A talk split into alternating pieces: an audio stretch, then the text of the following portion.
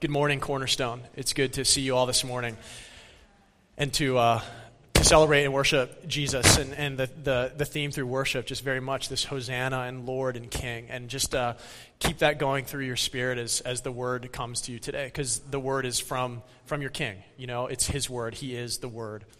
Uh, we've been talking over the past month or so about, as a church, moving from being a planted church to a rooted church. And, um, and that's not necessarily has anything to do with time. Like, yeah, we've been around for 16 years. Some churches have been around for 200 years, and they're not, they're not rooted. Um, but we want to be a church that's, that's rooted in Christ. And so our teaching over the course of the next several months is based in the Word about the church. And what does the Word have to say about the church, about the bride of Christ? Um, Jay shared a couple weeks ago on two successive Sundays about elders and the elders and what role they play in the church and what that means as far as moving from planted to rooted. And then last Sunday, uh, we heard from the team that went to the Philippines um, with the MSV and about what work that Cornerstone is currently involved in in partnering with folks in God's kingdom across the world and how that fits into us being a church that, that's rooted, you know, being involved in those kinds of holistic ministries um, and, and helping folks do their ministry and supporting them in ways we can is, is the kind of things we want to be about as a rooted church. Um, before we dive into the text today, I want to take a quick look again at our identity, vision, and mission statement. So if we could go ahead and get those up there. Um, so we've gone through these several times. So as a church, our identity is that Cornerstone is the bride of Christ and a body of worshipers rooted in sonship. That's who we are. We are children of the King, and we are rooted in that identity as sons and um, and we are the bride of Christ. That's who we are because that is who He made us to be. Um, our vision is to see the beauty, supremacy, and glory of Christ as the chief concern of all people at Cornerstone in Lebanon and around the world. And our mission is that Cornerstone makes disciples of Christ for the purpose of, for the purpose of loving one another, our city, and beyond. We want to keep these statements before one another so that we know where we're going and living in these things, starting with our identity and looking at vision and mission. These are what it means for us to be a rooted church um, four assumptions that Jay has talked about that I just want to reiterate as we continue this journey as a church is that number one, you cannot love the head and hate the body. You cannot love Christ and not love his church, right? You cannot love the head and hate the body. Assumption two is that the church is a, the church is a means to an end, but it is not the end. Christ is the end. Number three, we at all costs will be Christ centered. And number four, we will not be driven by consumerism or numbers. And as a rooted church, these things are very important. They're very important. This morning, we're going to be looking further at what it means to be a rooted church. We'll continue to look at church leadership structure and how that fits into being rooted a church. And particularly this morning, we're going to be looking at deacons. Um, by the way, if you didn't get this in one of the previous Sundays, there are handouts on the bar. I see some of you have them now. You won't need it this morning necessarily, but if you have one or you didn't get one, um, you can pick one on your way out on the bar. And it goes through some more detail about apostles, elders, deacons, those sorts of things. It'll give you some more scriptural foundation that we're not going to have the time to cover up here. Um, so go ahead and pick one of those up. The text this morning is, uh, is out of Acts 6. Before I read it, let's pray. Jesus, thank you for your word. Thank you for your truth. Thank you for your love for us. And Jesus, as we, as we receive from you this morning your truth and your word about your church, about your bride, I pray that we would be grateful that we have a God who loves us as much as you love us, that you love your bride as much as you do. And reveal that to us this morning, and let us in turn worship you for your goodness and your love for us, Jesus. We pray this in your name. Amen. Acts 6. Sorry. Acts 6. I'm going to try not to breathe as heavy. Starting in verse 1. Acts 6, verse 1. But as the believers rapidly multiplied, there were rumblings of discontent The Greek speaking believers complained about the Hebrew speaking believers, saying that their widows were being discriminated against in the daily distribution of food. So the twelve called a meeting of all the believers, saying, We apostles should spend our time teaching the Word of God, not running a food program. And so, brothers, select seven men who are well respected and are full of the Spirit and wisdom. We will give them this responsibility. Then we apostles can spend our time in prayer and teaching the Word. Everyone liked this idea, and they chose the following Stephen, a man full of faith in the Holy Spirit, Philip, Prochorus, Nicanor, Timon, Parmenas, and Nicholas of Antioch, an earlier convert to the Jewish faith. These seven were presented to the apostles, who prayed for them as they laid their hands on them. So God's message continued to spread. The number of believers greatly increased in Jerusalem, and many of the Jewish, many of the Jewish priests were converted too. So in this passage, um, the number of believers in Christ is rapidly expanding. Um, and the, the current leadership structure that they have, it can't handle this expansion. Um, furthermore, it should be noted that this expansion is happening in the midst of great persecution. The apostles had just gotten let out of jail and were beaten for spreading the message that Jesus is Lord. And they were told not to be sharing this message. And what do they do? They keep at it. Um, the last uh, verse in chapter 42 says, And every day in the temple and from house to house, they continue to teach and preach this message Jesus is the Messiah. So, all of this expansion, all of this growth, which is they're having a tough time containing, is happening in the midst of great persecution and abuse that they're experiencing. But they continue on in joy. It's amazing. It's, it's frankly amazing, and we overlook how, how much um, truth and joy and reality that the apostles walked in and the believers walked in. That they were willing to continue to just spread the message that Jesus is the Messiah. But they have this problem that's brewing, right? They have this problem that's brewing, and that um, in the midst of this rapid expansion, there's, uh, there's some growing pains. And out of these growing pains, there's some, some rumblings within the believers here in Jerusalem. Rumblings are not a good thing for the church. They're not a good thing for any church, whether it's these new believers in Jerusalem in the, as the church is just getting off the ground, or for Cornerstone, or for any church in Lebanon, or any church anywhere.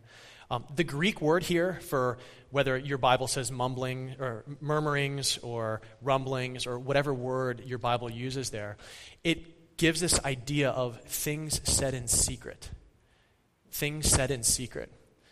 Things said in secret are meant for people not to hear. That's usually a bad thing.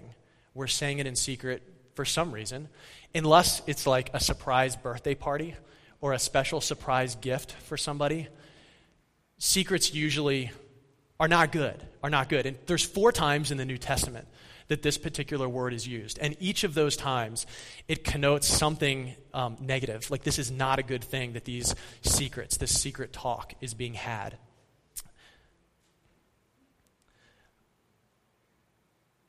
The thing is, what these people are seeing and what they're rumbling about or murmuring about is, is something real that needs addressed in the church. They're just not going to the people that they should be going to. They're just talking among themselves. And so they're seeing something good, they're seeing something that needs addressed, but they're not handling it properly. So why, why wouldn't they? I, I don't know for sure. The scripture doesn't say, but let's, let's reason it out a little bit oftentimes, when there's rumblings, there's secrets back here. Um, first of all, there's not a deep love for the bride, right? Because it's being held secret. If you're seeing something in the bride that needs addressed, it needs to be out, right? Um, another thing is, is that these folks probably, again, this is my sanctified biblical imagination here, just thinking through the nature of humanity sometimes it feels kind of good to be the one who sees something and knows what needs to be done. And it's good to say, you know what, I'm right in this. I can't believe these other people over here aren't addressing this situation over here. How can they not see it? I see it. How can they not see it? They should be able to see it, but they don't, but I do. And so it can bring this uh, self uh, appreciation, I guess, to be able to see those things. Maybe that's what's happening here, maybe not. But for whatever reason, they don't go to where they're supposed to do. They're, they're murmuring about it, they're keeping it secret, right? But these are important issues. Um, it could be that the group over here, the apostles, were overworked. Maybe they weren't seeing it because they were dealing with other things that they had prioritized, right? Maybe they knew it existed but just couldn't get to it. Maybe they needed help with it because the church was growing so fast. I mean, there's all these explanations which we don't know, but, but I'm sure there's, there's a reason for it. But these folks kept it in secret and they murmured, and things were beginning to stir up. In addition to that, it wasn't just that people weren't getting fed, that the Greek speaking widows, the Greek speaking Jewish widows, were not getting fed. It's that, that there's a cultural divide starting to happen here, right? The Greek speaking widows are not getting taken care of, so the Greek speaking people are starting, there's starting to be a wedge between the Greek speakers and the Hebrew speakers. So, this cultural divide, and those things, those are hard those are hard to deal with. So all of a sudden, this is seeping in. This has the potential to divide the believers in Jerusalem. This has the potential to split them. Um, just a cultural side note um, the Greek speaking believers. Now, do you remember? Oh man, is it two months ago now? We talked about Shavuot, Pentecost, right? Shavuot. So on Pentecost, when we celebrated Pentecost Sunday here, of course, that's when the Spirit fell on the people.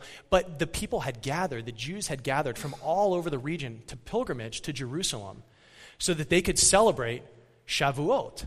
And Shavuot was the celebration of God giving his people his word at Mount Sinai. And so these Jews who had been over generations had been spread out away from Jerusalem for whether they were taken into captivity or they moved for whatever reason, and they've taken on the language, the Greek language, of the people outside of Jerusalem. They had come back on pilgrimage to celebrate Pentecost or Shavuot, to celebrate God's word being given to his people. And so they're now mixing with these Hebrew speaking Jews, Hebrew speaking believers in Jerusalem. And so you can imagine there's kind of a, a thing that maybe the Hebrew speaking Jews would feel that, hey, we're the we're the pure ones.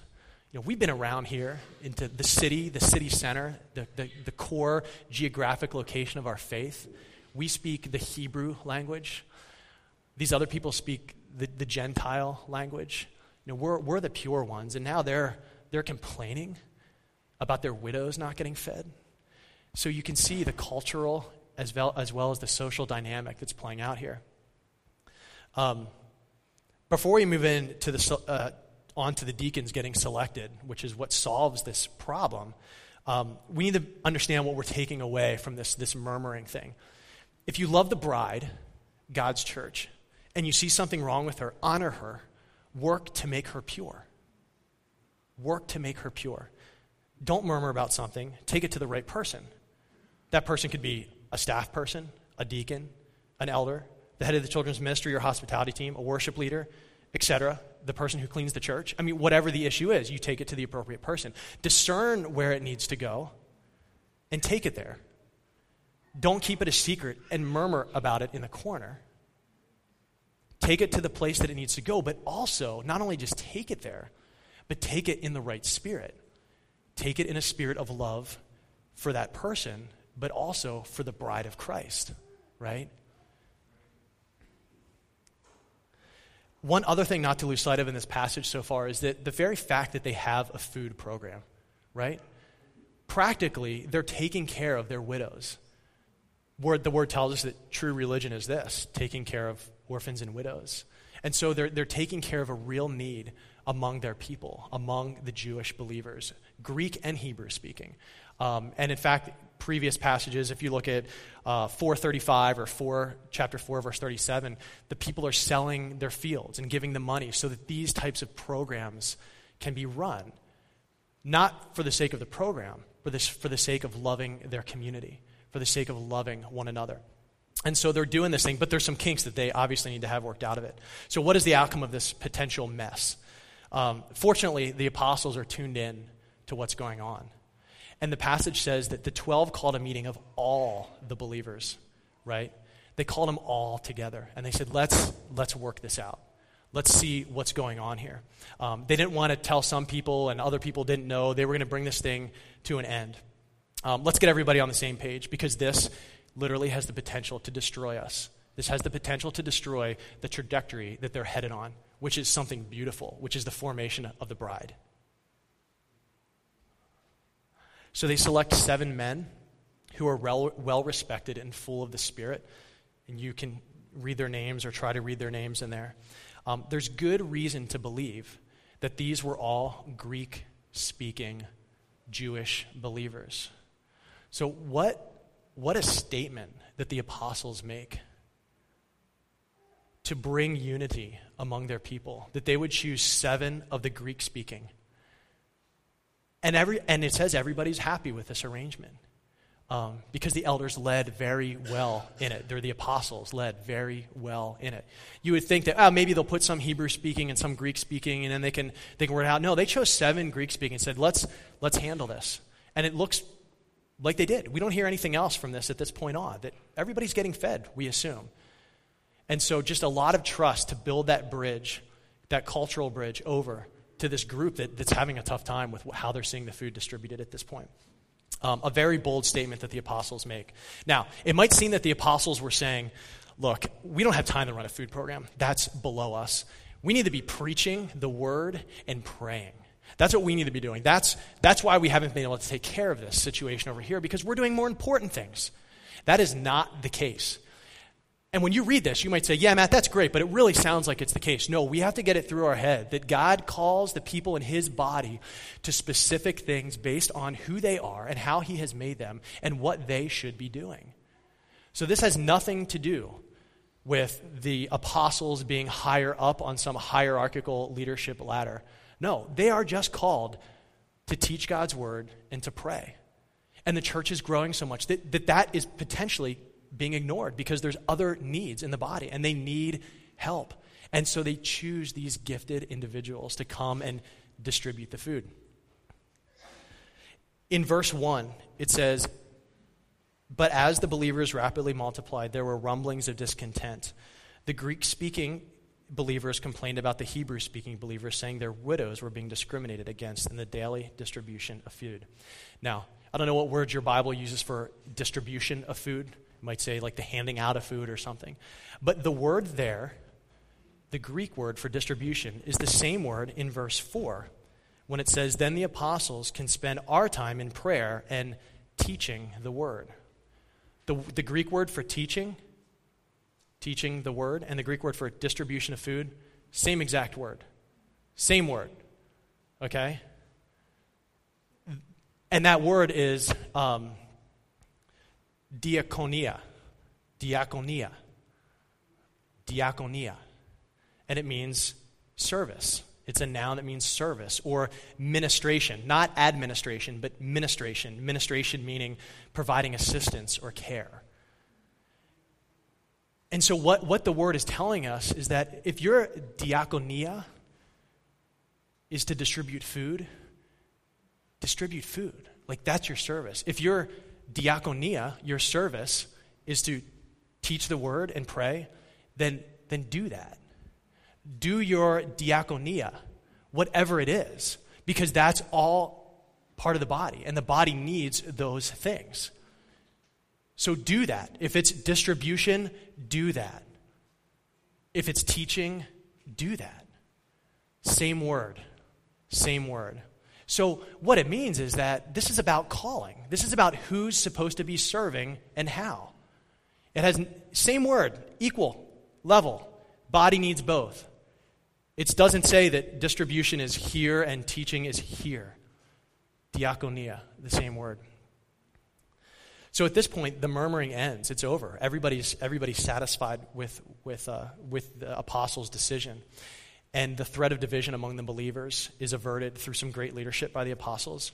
And the problem that they were looking at with food not getting distributed and the word not getting preached is now solved. Is that they have these great, great men who they've put in place who are covering the distribution. The apostles are now teaching the word and praying. So everything is happening in their body the way that it should be at that point. If you haven't already picked up on this, the word diaconia is where we get our word for deacon. Okay? Actually, we get it from the word diakonos, which is a word that means service. Diakonos means, or I'm sorry, servant. Diakonos means servant. Service in chapter 6 is diakonia. So you hear deacon, deacon, servant, right? Um, while this particular passage doesn't use the word deacon, it doesn't talk about the servant, it talks about the act of serving. This is where many scholars and non scholars alike believe that the origin, the deacons were formed. This, was, this is where the first deacon team was put together. It's also extremely important to note, particularly for deacons here at Cornerstone, or deacons anywhere for that matter, is that deacons are not just about service. Deacons do not ignore the word because the apostles are, are handling that. They are deacons because they live and understand and teach the word. Therefore, they're qualified to be servants. They're qualified to be deacons. In this passage, it mentions Stephen as one of the deacons. If you go to the very next section of Scripture, you probably have a break there, and so we can miss these kinds of things between verses 7 and 8. So it, in, uh, in verse 5, Stephen is named a deacon, Acts 6, verse 5. But in Acts 6, verse 8, it's still talking about this same deacon named Stephen. And what's he doing? He's teaching the word to people. He's delivering the word. In fact, he delivers it in such a powerful way to people who don't want to hear it that he gets killed. And this is the same Stephen who was stoned, who looks up and sees his king and his Lord, who's very pleased with him. So his death comes as a result of his bringing the word. So, as deacons, deacons aren't just there to, to do, they are. They're there to diakonia, to provide service, but they are also there as ones filled with the Word. And to be able to teach the Word, to give the Word, to live the Word, to impart the Word to the people that they are serving. And Stephen exemplified that. Stephen exemplified that tremendously. So there's not this huge division of, of tasks. You handle the food, we'll handle the word, ignore the food. No, I would imagine when those deacons were handing out food, there was ministry happening in that context. The word was being given along with the food, the bread of life with the word of life, right? Um, just a further word on serving in God's kingdom. Go ahead and flip your bulletin on the back. Um, there's two quotes there from a, a Christian author. His name's Lester DeKoster. I want to read the first one to you. It says, That chair you are lounging in could you have made it for yourself? Well, I suppose so, if we mean just the chair. Perhaps you did, in fact, go out to buy the wood, the nails, the glue, the stuffing, the springs, and put it all together. But if by making the chair we mean assembling each part from scratch, that's quite another matter. How do we get, say, the wood? Go and fell a tree or cut down a tree. But only after first making the tools for that and putting together some kind of vehicle to haul the wood and constructing a mill to do the lumber and roads to drive on from place to place. In short, a lifetime or two to make one chair. We are physically unable, it is obvious, to provide ourselves from scratch with the household goods we can now see from wherever you and I are sitting, to say nothing of building and furnishing the whole house. So you consider making one chair from scratch knocking down a tree, but getting to the place where you have to knock down a tree, building the vehicle to get you there, building the, the tool to knock down the tree, making the screw to put the, put the wood together after you built your mill to make the wood to make the chair. You see what's going on here, right?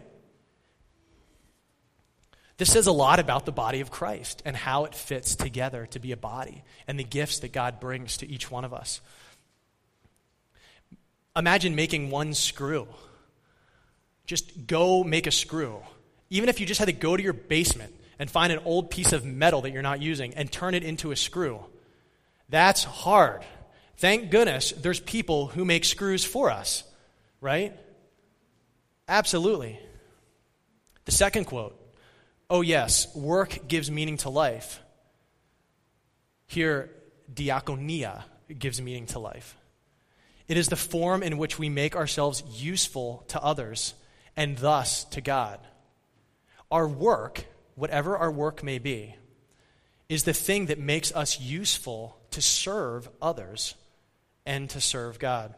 It shares in weaving civilization which is the form in which others make themselves useful to us. So, civilization is the way others make themselves useful to us by providing us with the tools for doing our work well. Okay? So, there's an exchange happening here. We serve, we work to make ourselves useful to others, to serve others, to love others. And in turn, others use their work to help us do our work better. I mean, think about it. What is it that you do? Maybe you go to a job eight hours a day. Think of all the things that other people have to do so you can do your job well.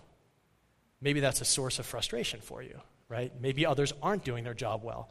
What tools are others making in part of this thing we call civilization that allow you to do what you do well? Who built the building that you meet in, right? Who set up your computer system so you can communicate with other people? Maybe you, that's what you do. Maybe you just use those tools, right? So whether you uh, make a small screw for a living, that is making yourself useful for somebody else. Whether you run a large multi billion dollar banking firm, you're making yourself useful. But neither of those things could be done without a whole civilization that's doing other things of people working to give those folks tools to do what they do. There's an exchange that happens. Now, the end of this quote, it says, um, It shares in weaving civilization, which is the form in which others make themselves useful to us by providing us with the tools for doing our work well. And it sculpts the kind of self we are becoming through the choices we make in the handling of our talents on the job. Maybe you don't go to a 40 hour a week job. Maybe you raise your kids. That's what you do. But that is a service to our culture by raising your kids well. And if you're raising your kids well, there's thousands and thousands of other people doing other things so that you can raise your kids well.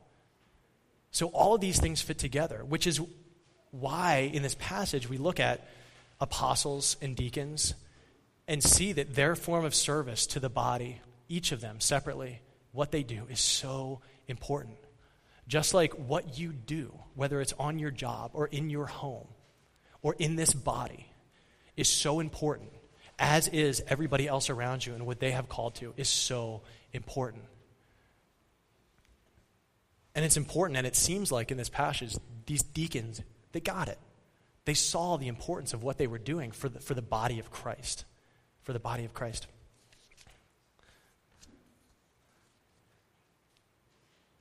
How we interact as a body in and through our unique, purposeful giftedness has a lot to say about the kingdom culture we create in this church, in the city, and in the Philippines, or wherever to the ends of earth that we, to the ends of the earth that we go how we interact as a body with our giftedness. Elders, deacons are two that we've talked about so far. There's so much more. Whether you are an elder, a deacon, a pastor, a, a child care worker, a money giver, a sound technician, a PowerPoint operator, a floor mopper, a children's teacher, a prayer, a flag waver, whatever it is.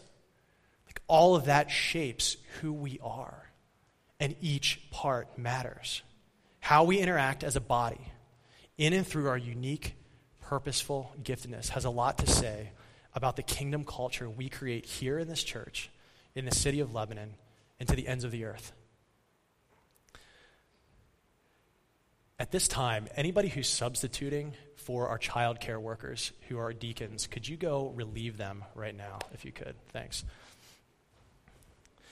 Um, go to 1 Timothy 3 more specifics on deacons in 1 Timothy 3. 1 Timothy 3, verse 8. I just want to walk through these verses, which these verses give us a very practical look at what deacons do and, and who, I'm sorry, not what deacons do. We've just talked a bit about that. We're going to talk a little bit more about it in a few minutes. But who deacons are. What you do flows from who you are. So this is who deacons are to be. 1 Timothy chapter 3 verse 8. In the same way, deacons must be well respected and have integrity. They must not be heavy drinkers or dishonest with money, They must be committed to the mystery of the faith now revealed and must live with a clear conscience. Before they are appointed as deacons, let them be closely examined. If they pass the test, then let them serve as deacons. In the same way, their wives must be respected and must not slander others. They must exercise self control and be faithful in everything they do. A deacon must be faithful to his wife, and he must manage his children and household well. Those who do well as deacons will be rewarded with respect from others and will have increased confidence in their faith in Christ Jesus. Verse 8 says they are, they are well thought of by others and they have integrity. A little bit more Greek. Integrity here means not double tongued. Not double tongued. In other words, what you say over here to this person is the same thing that you say over here to this person.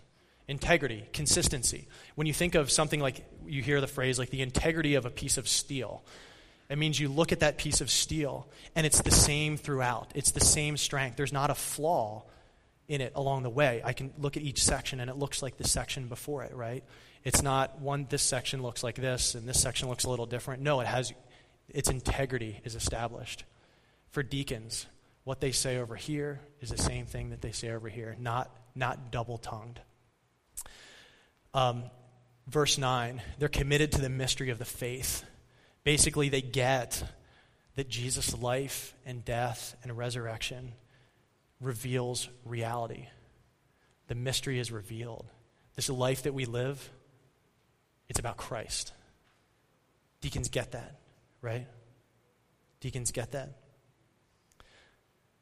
And that this reality leads to salvation. This reality in Christ is a saving work, it's a salvation thing. That's the mystery. And we say, well, what's the big mystery? Well, it is a mystery to a lot of people, right? A lot of people don't get it, they don't know it. So they get this mystery of the faith. They hold on to it. It's how they live their life. It's what guides them. Um, look over on verse uh, at verse 16 in chapter 3. Without question, this is the great mystery of our faith. Christ was revealed in a human body and vindicated by the Spirit. He was seen by angels and announced to the nations. He was believed in throughout the world and taken to heaven in glory. There's the mystery, right? Verse 10 they are blameless. They are not perfect, Nobody is, but they are unaccused, right? Whatever sin does show itself in their life, they're seeking forgiveness, repentance, redemption. They're doing the work that needs to happen, right? They're not perfect. They're unaccused. They're blameless. They cannot be blamed. They've taken care of what needs to be taken care of. Right? And when something else comes up, they, they take care of it. They have the conversation. They do the work that needs to happen. Verse 11 In the same way, their wives must be respected and must not slander others. Um, this word can be translated, and some of your Bibles might have it, wives or deaconesses, women deacons. Um, there's great theological debate with great smart people on both sides of that. Um, we can talk about that afterwards if you want to. I don't want to go through all of that this morning. Um, at Cornerstone, we believe that that women can be deacons, that women have gifts to be deacons. And so you're going to see we have women on our deacon teams here at Cornerstone. Number 12, deacons' families must not be perfect. It says a deacon must be faithful to his wife and must manage his children and household well. These are not perfect marriages or perfect parenting, child parent relationships. Are the deacons in their marriage? Are the deacons in their kids' lives, right? Our kids make bad choices. All kids make bad choices. This is not a matter of perfection again. This is a matter of are deacons in it? Are they engaged in what's going on in their families? Or are they checked out? If they're checked out, they don't qualify. Number 13, there's great reward for deacons. There's great reward. Those who do well as deacons will be rewarded with respect from others, but even more so, will have increased confidence in their faith in Christ Jesus they will have increased confidence. Those who do well, those who diaconia well as deacons, will have increased faith in Jesus Christ. That's huge. That is huge. A great reward for deacons. So, um, let's talk about our deacons here at Cornerstone. We uh, started talking about a new leadership structure uh, more than a year ago. And you've seen this slide numerous times. Um, and so our structure looks like this is that we have an elder team called the in Christ team. We call that the in Christ team. That's what our elders are doing. They're in the realm of what bringing Christ to our body. Again, the other teams are in that as well, but the, that's where our elders are focused. Our three deacon teams are our in community team, our in Lebanon team, and our to the world for the sake of Christ team.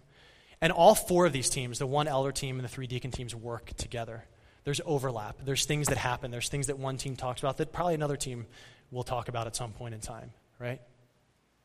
And so our deacon teams are structured around in community, in Lebanon, and to the world for the sake of Christ.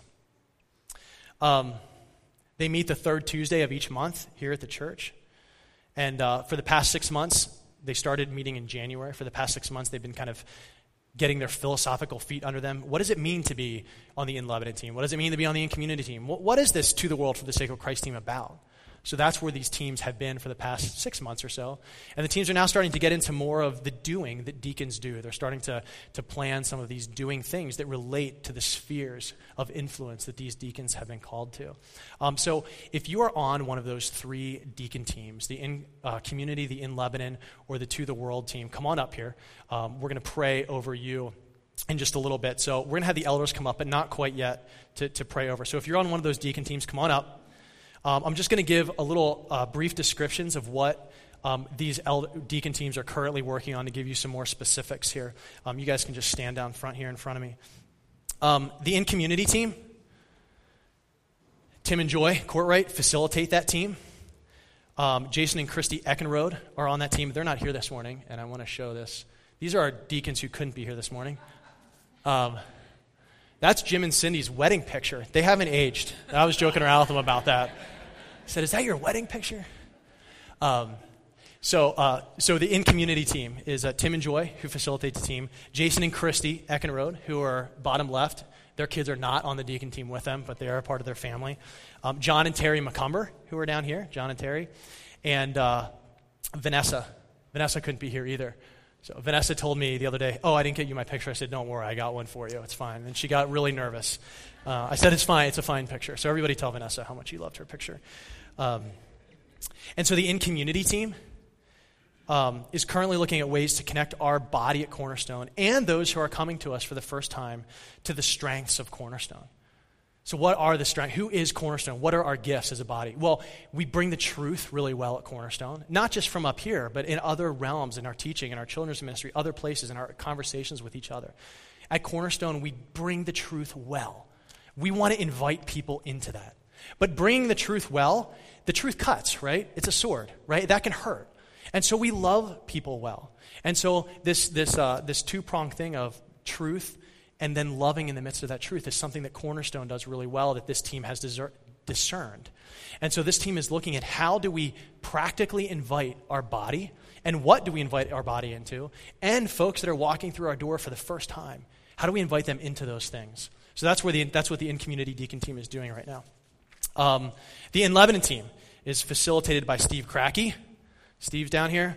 Uh, my wife, Courtney, is on that team. She's next to Steve. Uh, Bob Reinhout is on that team. Bob. Uh, Mark and Virginia Niesel, who are up here, bottom right picture. And um, Katie and Todd Swisher are on that team as well. And also Mike Borden just joined that team. And so the In Lebanon team is now beginning to look at um, how do they look at our body at Cornerstone and where is our body engaged in the city? And what things are people doing even in our body in the city of Lebanon that we're not even aware of? and getting and us being getting to to to uh, understand all the ways that we're involved in the city. So you will probably be hearing from from this team in the near future, so they can understand your connection to the city of Lebanon. And this team is also beginning to develop ways that are practically that our body can engage the city to both bless the city, but also to receive the goodness that God has in our city. So there's some practical things, programmatically speaking, that are beginning to uh, be tossed around by the In Lebanon team. Um, the To the World for the Sake of Christ team is currently facilitated by Jay. Um, Jay's not up here, though, because he's not going to be there for the long haul with that team. But uh, also on that team are Jim and Cindy Goshert, who are upper left hand corner there, uh, DJ and Julie Martin down here, and uh, John and Sandy Casey at the end of the line over here. And this team is um, looking at practical ways to expand a kingdom mindset in our people here at Cornerstone, in each of us. How, as a team, can they help facilitate expanding our kingdom mindset um, through engagement in ministry as far away as the Philippines and as close to home as discipleship in your own small groups here at Cornerstone. So, again, you'll be hearing more of these practical things, these doing things, these uh, diaconia activities that our deacon teams are doing at Cornerstone over the course of, you know, from now until the end of the year. You're going to start to see some of this stuff come out and, and the engagement that you'll be invited to in it. Um, I want to have the elders come up at this point. And uh, so, if you are an elder at Cornerstone, come on up. We're going to pray together over this body of deacons to release them the point of this is if you read Acts 6, like we did this morning, it talks about the elders praying over the deacons. So we're going to walk that out practically this morning. The elders. So, if deacons, if you guys could kind of gather here in a four foot radius circle, all of you, pack it in. Um, and the deacons will lay hands on, and, and we'll, we will pray in releasing these leaders into our body um, as servants, as doers of God's word, and as takers of God's word to our body, to the city of Lebanon, and to the end of the world for the sake of Christ. So let's pray over our deacons. Jesus, thank you for bringing um, these folks that have been called into our body at Cornerstone. Um, thanks for them. Thanks for calling them into this specific role. And as we talked this morning, there's um, there's many roles within a body, and you've called these folks specifically to be deacons at Cornerstone. And so, as they learn their role, as they discover what it is you would have them doing at Cornerstone, Lord, we just thank you for, um, for making them a part of our body. Lord, we pray for protection for them and their families. Um, the enemy wants to attack leaders such as these. He wants to attack the very things that your word asks deacons to stand for. Um, their marriages, protect their marriages, protect their relationship with their kids. Um, Lord, when they're tempted to walk away from integrity, um, show them how much the integrity matters to you, Lord. Um, Lord, protect them. Um, let them not be led astray by anything that the enemy would want to do, but bring protection. Surround them with your love and uh, allow them to just live in the freedom that is your truth, Jesus. Lord, we just pray that you would release their gifts, their creative gifts into the body as they think about what it is they do. Lord, give them just full creative, um, a full creative release of their abilities to do those things in, in ways that maybe um, they never thought of before, or ways that the church maybe has never thought of, of, of doing ministry before. But Lord, lead them in who they are as individuals, as couples if they're married, or and as teams, and as teams together at Cornerstone. Release their creativity um, to do the ministry of your kingdom, Lord, so that we all might live in our identity as your bride, as your sons, as ones rooted in worship, so that we might take your gospel to the world, Lord. And Lord, finally, I just pray that you would reward them um, with increased confidence in their faith in you, Jesus, as your word says. Lord, uh, expand their faith, reward them um, for who they are and what you've called them to be in, Lord, um, to play this, this body part in our body at Cornerstone, Lord. And we thank you for them. And we release them to do the work that you are calling them to do, Jesus. And we pray this in your name. Amen. Just briefly, I just want to close in reading one passage of Scripture from Corinthians that you know. The human body has many parts, but the many parts make up one whole body. If the body were an eye, if the whole body were an eye, how would you hear? Or if the whole body were an ear, how would you smell anything? And Jesus, we pray that our cornerstone would be a body that uh, not just an ear or isn't just eyes, but it would be a body with many parts um, working together. And Lord, we thank you that we have the deacons that we have to lead us um, in our city, in our community as a church, together here. And Lord, to the ends of the earth for your sake. We pray this in your name. Amen. That was good stuff about why we are who we are and um, how we're meant to live in the body of Christ. So, um, I'm excited about how God's going to use these deacon teams as we continue to walk toward um, Cornerstone's fuller identity and, and mission um, and, and vision, the way that God has, has delivered it to us. And these deacon teams are, are essential parts of, of walking it out. Um, if you were to ask me um, what Cornerstone likes better um, spirit or structure, I would say spirit. about 500 times over. Uh, I think that uh, I think structure is something that like sort of we put up with. Um, uh, structure is really important. This whole month has been about structure. Actually, we talked about elder structure, and I finally got ordained by the Church of the Brethren, and now we're talking about deacon structures and all the all these things. Um, I think that it's it's really important for us to understand one thing, and it's that spirit and structure go hand in hand. When when somebody preaches a sermon, when's the Holy Spirit more active in that service or when they're preparing? That's a good question. You know, um, there, there's we, we oftentimes divorce those two things, and I just want to encourage you with the idea that um, that structure, while um, while it's sometimes um, two things usually. N- number one, either it's something that we're not that interested in, or number two, it's something that we've been wounded by, and so we tend to bail on it either way. Um, that God, God does have a very redemptive structure for the way that His church is to work. It's just a matter of going back to His definitions, His word, and walking it out His way. Um, so that was great exposition that, that brought that brought Matt this morning. That Matt brought this morning, and um, uh, and I just want to encourage you all that that structure is is spirit, and the spirit loves structure. The spirit hates confusion. Um, God doesn't God doesn't work there. God doesn't work like that. So, all right. So let's finish with that and seal that in, in at that time.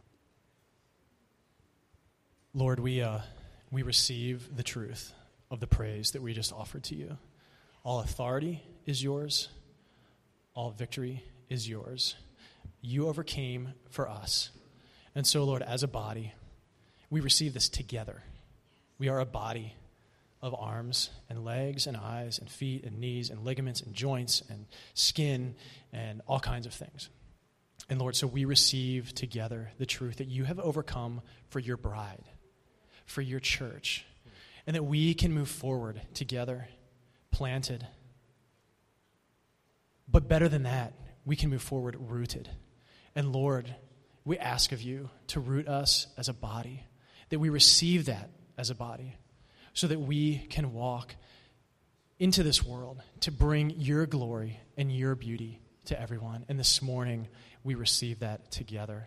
And Lord, we pray this in your powerful name. In your name, Jesus. Amen and amen.